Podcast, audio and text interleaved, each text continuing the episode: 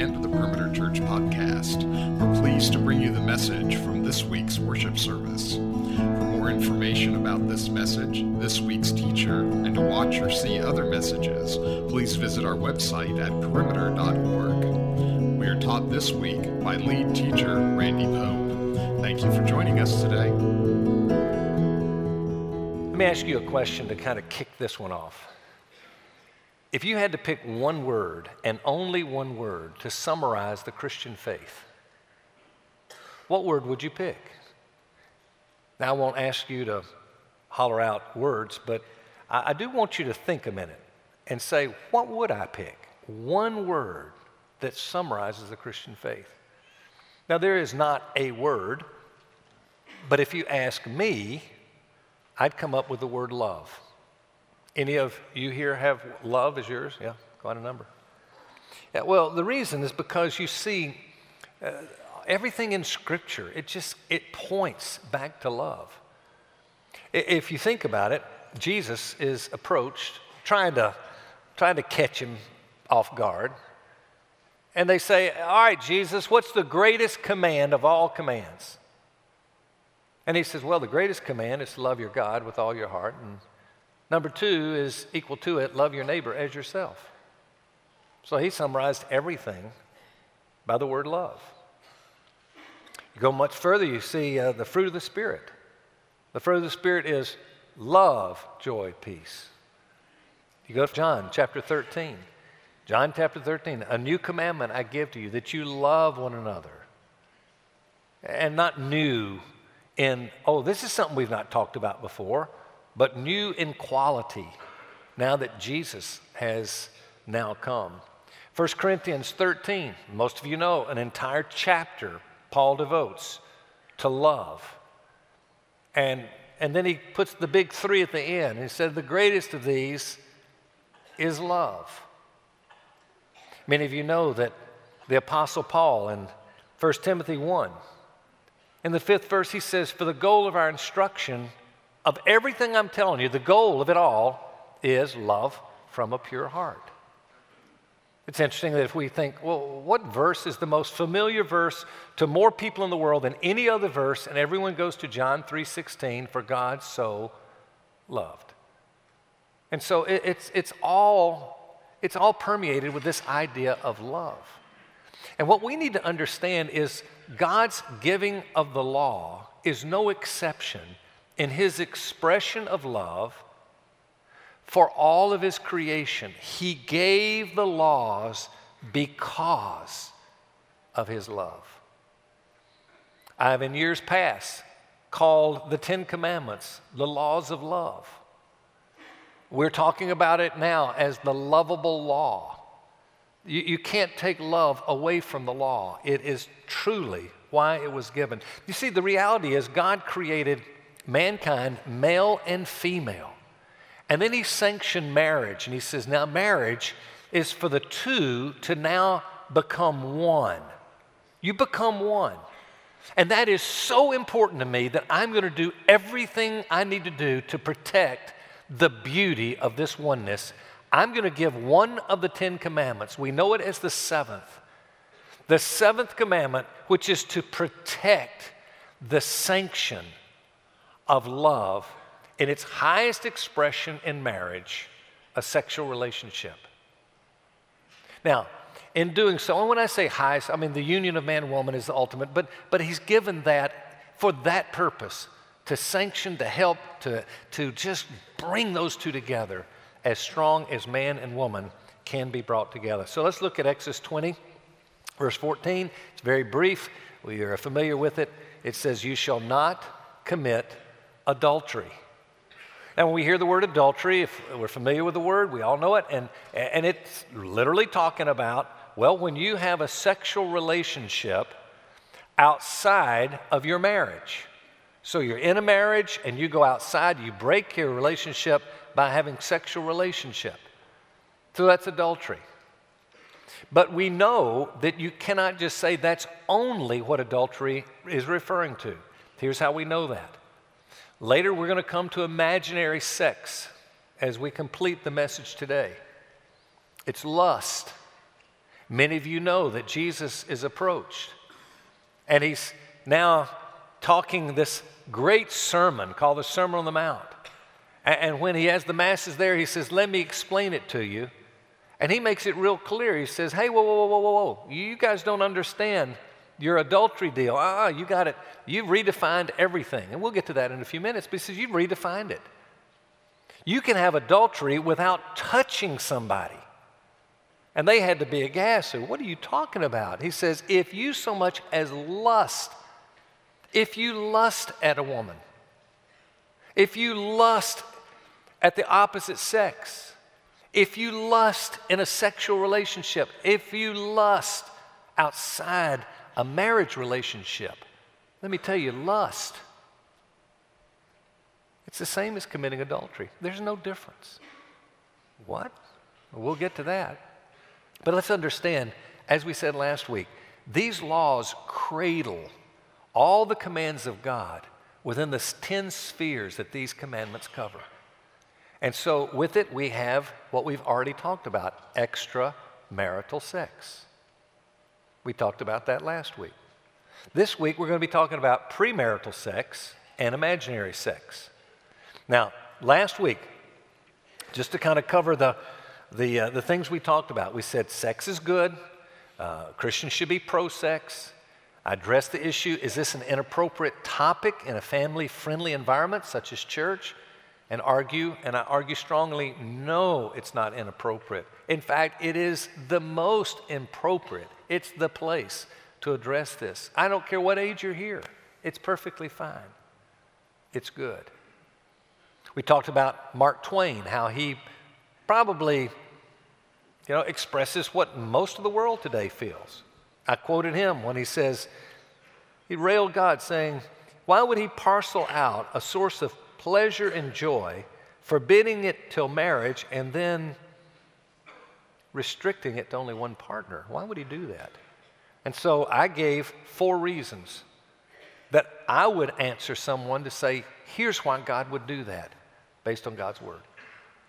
Now we're going to turn our attention to the second topic and the third. And let me tell you, as I was preparing this week, I said, oh my goodness, we got a problem, because I prepared everything that I thought would be good to say. And I look at it, I go, this is going to take me at least an hour. I said, we've got a choice here.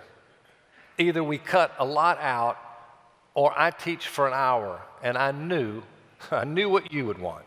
So we'll be here for an hour, but we don't usually do that. Actually, we're not going to do that. I'm going to cut it down. So please know there's a lot of good stuff that we just, let's get the high points.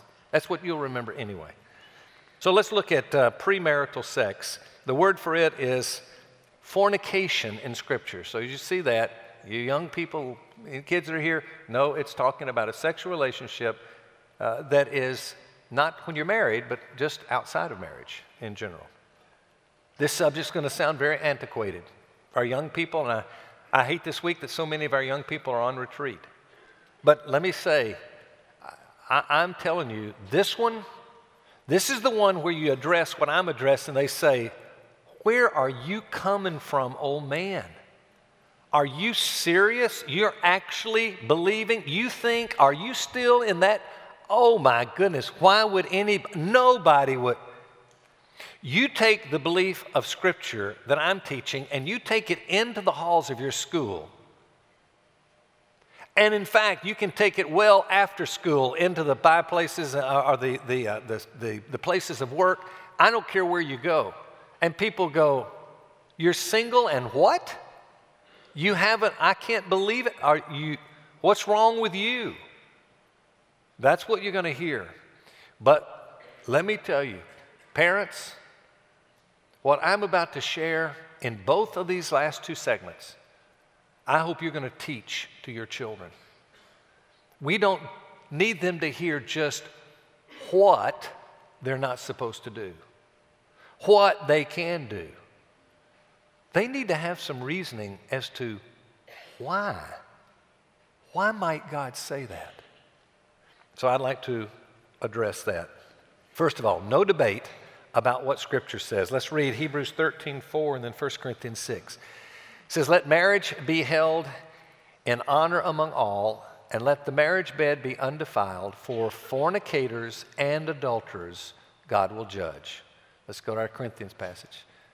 Verse 9, or do you not know that the unrighteous shall not inherit the kingdom of God?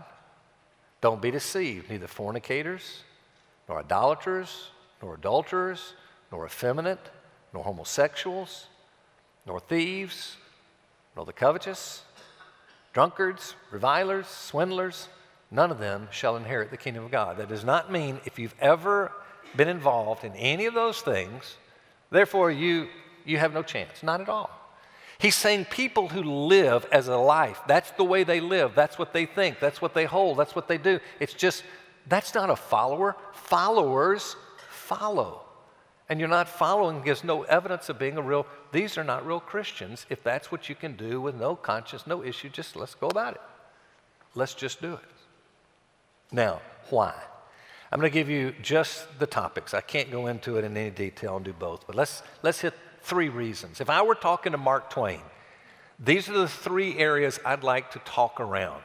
I would try to explain it. I'd try to discuss it with him and say, I want you to understand that God is giving these restrictions that you think is so absurd for your and my best well-being.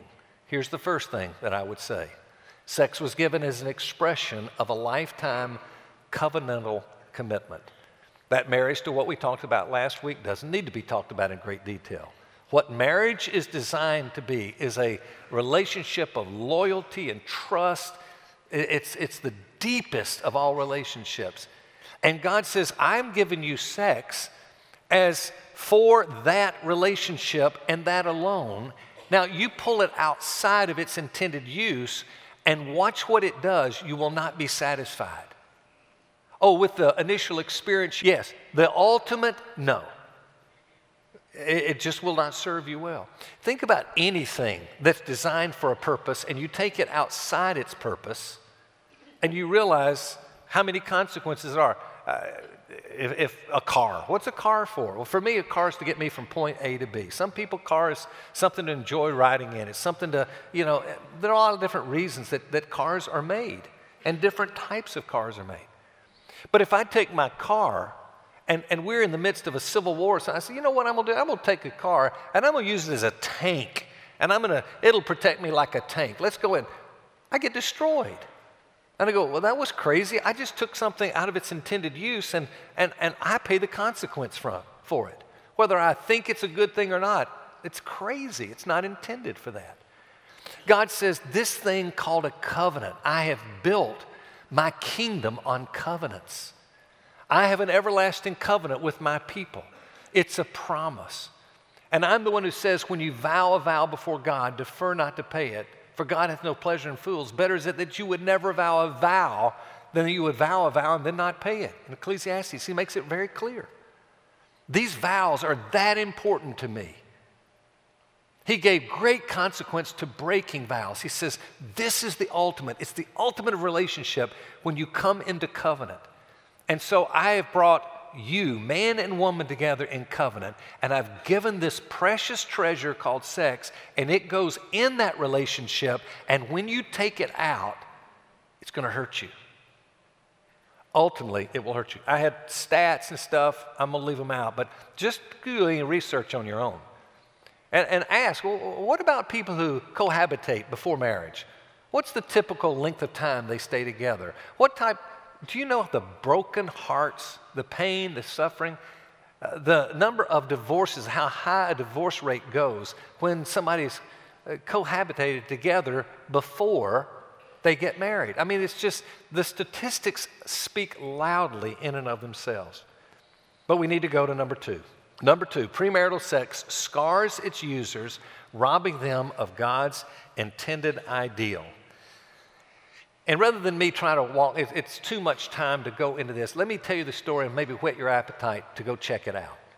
When I was coming out of college, I was getting a sense that God may be calling me into some form of Christian occupation. Didn't think I'd be a pastor, but some form of Christian occupation. I decided I needed to go to graduate school for theology. So as I was enlisting in, I had a summer beforehand, and I knew I'd have summers in between each year, and And I wanted to take a year out between my last 2 years just to really dig deep and be able to learn somewhere. And so with that schedule and plan in mind, I called the man who was my pastor when I was in my hometown. And he had just left when I was finishing college. He's just left that church, and he's gone down to a place, Macon, Georgia, First Presbyterian Church, downtown Macon. I didn't know anything about Macon. I said, I don't care. I just want to work under him. So I called him and I said, would you be good for me to come on staff? And so they made an arrangement where I could, and I would be the singles pastor, which I did every summer, 4 summers, and 1 year in between the last 2 summers. And so I loved working with singles. As I was working with them, one of the men in the church, a man came to me, and one of the leaders in the church, he said, my son is really, I know he's going to get in all kind of trouble. He's a ladies' man. He's all over this, that, and the other, and I'm just concerned. Could you try to build a relationship with him and see if maybe God would work in his heart? You know, I just am longing to see that. I said, well, sure. I said, well, any common interest that we might have? I could hear of no common interest. There was nothing. He said he's very popular, he's this, he's that, but he doesn't like sports, he doesn't but he made the comment, said, you know what, I know you exercise a lot and you go to the gym. You know what, I know he's been talking about he wish he knew what to do and how to go about it, and that might be one little leverage point. So I said, okay. So on a Saturday, I drove by his place. I was going to go up to just knock on the door and try to see if he's home and visit with him, and there he is outside with his dad. And so they're out doing a project together, and as soon as I start walking up the driveway, having parked at the street, when I start walking up the sidewalk, I notice that he turns around, drops what was in his hand, and he starts walking toward the house. His dad very quickly said, hey, son, come back here, come back here. I want you to meet Randy. Well, he knew who I was because he had been made to go to church, you know, with his parents, and he'd heard who I was and this, that, and the other, so he didn't want anything to do with me. And so in the conversation there as we met, I said, your dad mentioned maybe you like working out or like to try to get into work. I do it regularly. I said, if you'd like to go to the gym, I'd love to meet you. And so I intrigued him enough that he, okay, whether he wanted to or not, he said, okay. And he met me for our first meeting. As soon as we meet, it's like pushing me away in every way but saying it. So I said, let's just cut through this real quickly. I said, look, you don't want to be here only because you're scared because I'm religious, right? He said, yeah. You don't want me to say a word about religion, God, anything, do you? He says, nope.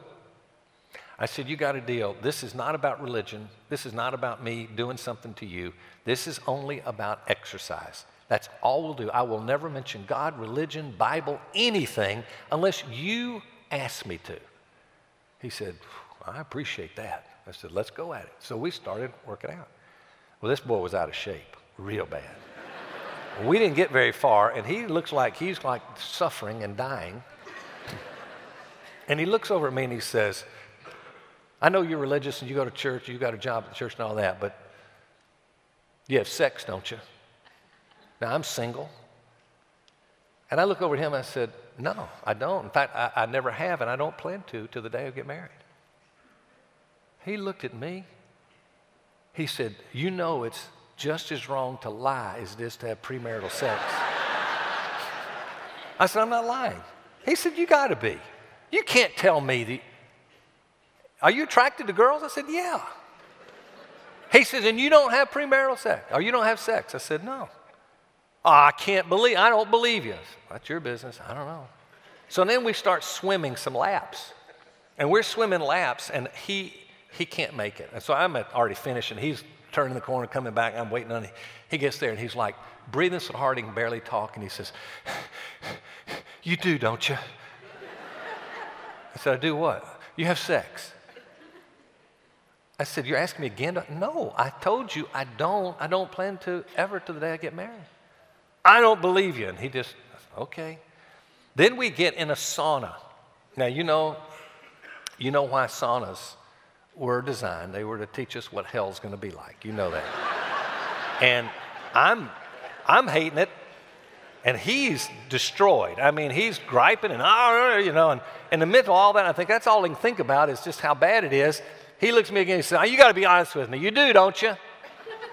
Finally, after 3 times, I said, look, I'm tired of hearing that question. Either stop asking or you let me tell you why. I'll give you the why I don't have sex. Then you'll understand. But I tell you, I got to bring a little religion. I got a little bit of my faith that'll come into the story. If you want me to show it to you, I will do it. And he goes, all right, go ahead. So we stepped out of the sauna, and we're just sweating like crazy. We go sit in these two wooden chairs. They had big armrests on them, and he sat to my side. I'm a lefty, so he's sitting over here, and I'm here, and I pull out a piece of paper. I go get a pen, and I mean, sweat's just dripping off, and I start drawing a little diagram. As ugly as that little diagram was, it communicated. And when I finished that little diagram, I said, that's why I don't have sex. And I don't plan to the day we get married. Now you know why. He looked over at me, he said, wow. I took the paper and started crumpling it because it was just dripping ugly. And I'm take it to, hey, whoa, don't do that. I said, why? I want that. I said, you want that sweaty piece of run and eke? He said, yeah. I said, why do you want it? He said, I want to be able to show other people what we believe. I said, we? You got a mouse in your pocket? What are you talking about? I have no clue who we, you talking about you and me, we? He said, if that's what you got, I'm open. And let me tell you, he started coming to our Christian activities and Bible study and investigating and so forth. It made all the difference in the world because for the first time he goes, wow. It wasn't because God says so. He said, hey, it's to my benefit that I don't. Now, if you'd like to know the diagram and for me to go through all that, I didn't have time. It's in a little book. Many of you know there's a little book I've written called Finding Your $1 Million Mate. I found out we had about 100 left in our bookstore right now, and we can get more, but I don't make a dime off the book, so I'm not doing it to make money. But if you'd like to see, but I'd say this, parent, you be able to tell your kids why not. Don't just say not. Help them see why not. Have them to the point they go, I don't want to have sex. I may fail in my attempt not to, but I'll tell you this, I'm crazy. I'm crazy not to walk into marriage and get the best that you can possibly get. Assuming God takes you into marriage, you don't want to have sex if you don't go into marriage. I'm telling you, there's good reason. So I'm going to skip that point and go over to number three. Number three, premarital sex leads to moral bondage. Let me put it this way.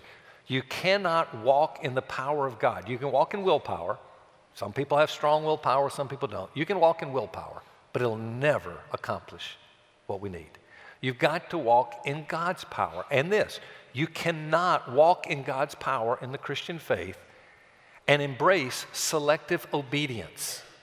Oh, I don't do this and this and this because Christianity. I do this because of Christianity, and I'm involved, and I love the Lord, and I'm all with Jesus. But now over here, now you're talking about sexual relationship. Well, of course, I know I'm not married, but sexual relationship I am. But I love my church and love God and love da-da-da. I go, whoa. You have no clue. You cannot have the power of God in your life when we selectively obey. And so you need God's power. Moral bondage will just start taking hold. It is a gateway. It is a gateway to many other forms of bondage. Now, there's only one really important reason for the Christian to say, why would I not have premarital sex? It's because God says no. Even if we didn't understand the whys. We've got to come to the point that we don't agree with God when it makes sense to us. But we agree with God because God says it. Until we get there, we're in trouble in our spiritual formation. It's going to be handicapped forever. So what if you engaged in premarital sex right now? It's no different than any other sin. And what we have to do is we have to repent. And again, I'm going to keep going over this 1,000 times till it just starts becoming part of it. Repentance is not just saying, okay, I'm wrong. I accept it's wrong. I'm going to keep doing it, but it's wrong. I'm admitting it. No, it's taking the next step with that, saying it's wrong, and I really am remorseful that I've come here. I wish I'd not ever started. If I could do it all over again, I wouldn't. It's not my intention to ever do it again. That I may fail, I may struggle, but fall, but it's not because, hey, I don't care, I'm just going to keep. No, I wish I were. But it's more than that.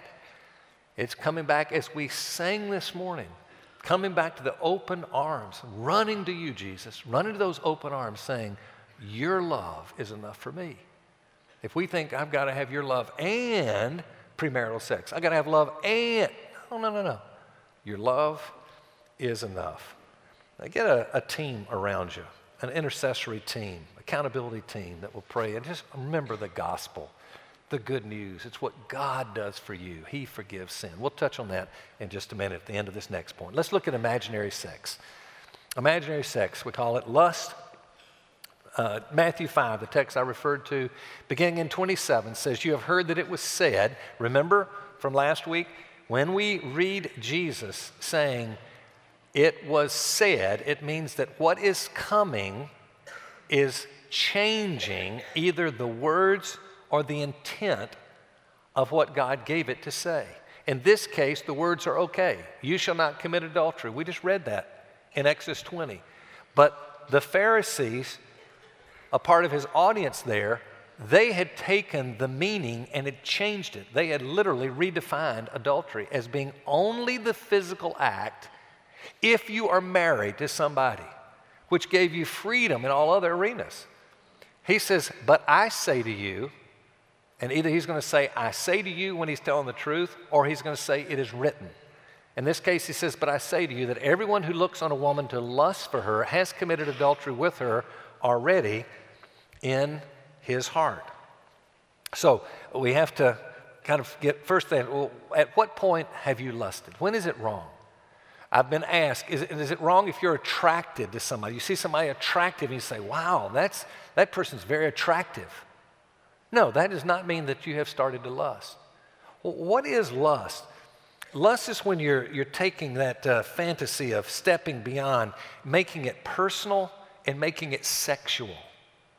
That's when you've now encountered, we've encountered the realm of lust. It's the way Martin Luther made it. He said, hey, it's kind of like this. You can't help if birds fly around your head. But what you can do is you can stop them from building a nest in your hair. You can do that.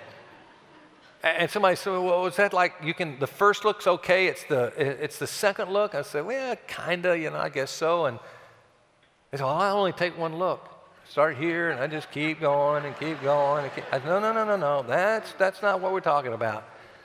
But I think you get the idea here, lust. Now,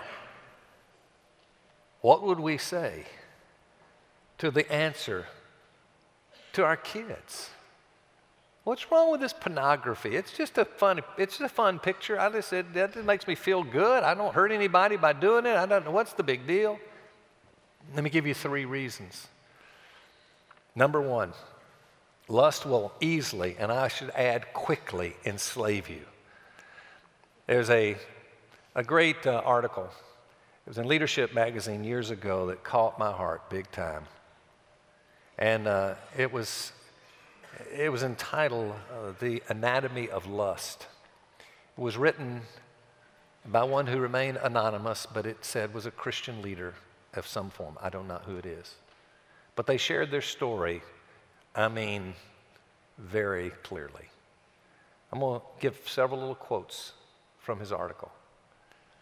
But he quoted another person, Frederick Buchner, in that article. And this is what he said. He said, lust is the ape that gibbers in our loins. Tame him as we will by day. He rages all the wilder in our dreams by night. It is addictive.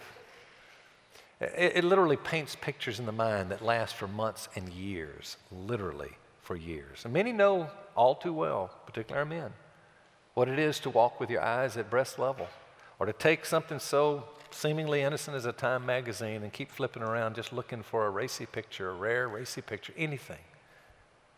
We know what that is. Many know what it is to be in your hotel room and to need chains to hold you down, to say, I want to open the laptop. I want to turn on the television and use the the in-house opportunity for pornography. Or I want to go somewhere, and I know the others are going in the business. I know where they're going, and they've invited. And to say, God, just give me chains to hold me down. 3 of our members of this church have written an article that was published. It's a great article, Faithful Business Travel for Christians. And so I have it available on the podcast. It comes out on Tuesday. You can get it in the notes there, or you could go now to perimeter.org/Pope for a short while. It'll be on that site, perimeter.org/Pope. It's up and ready now if you're interested. Let me quote again from this Anatomy of Lust. The author says, lust, like physical sex, points in only one direction. Always you want more. For years I fought unremitting guerrilla warfare. We have a man in the church, been a friend for many, many years, shared his story with me. He said, from junior high to 30, I was caught up in porn.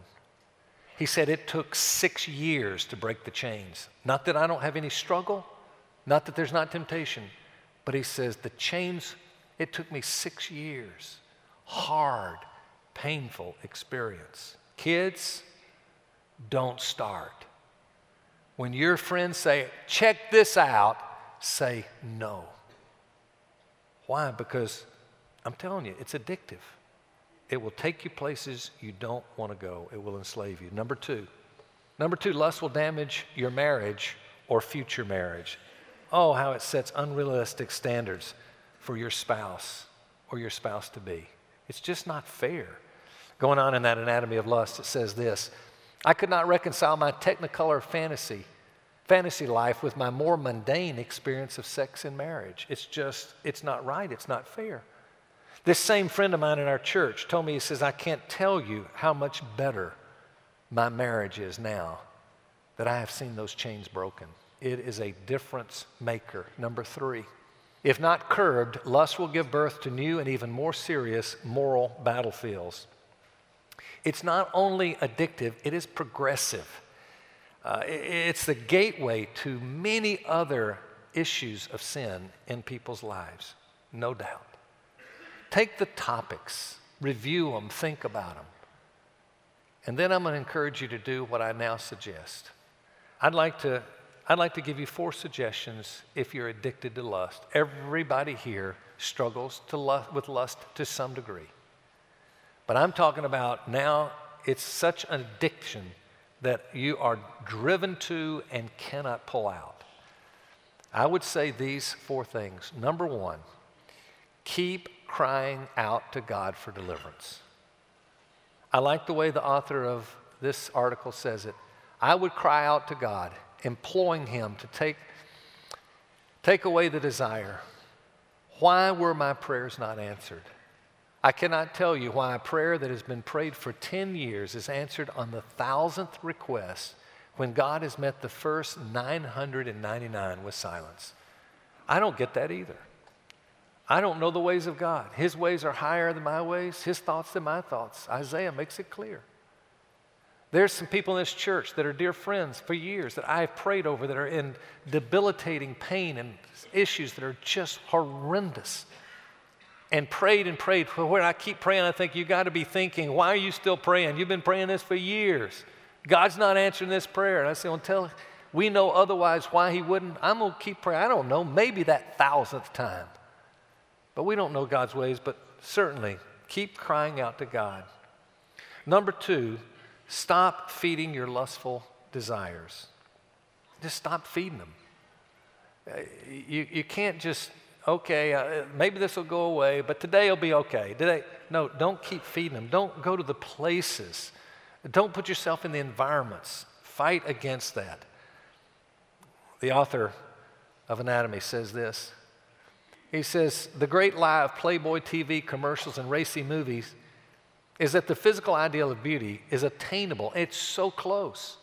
The truth, of course, is that if I sat next to Miss October, she wouldn't give me the time of day.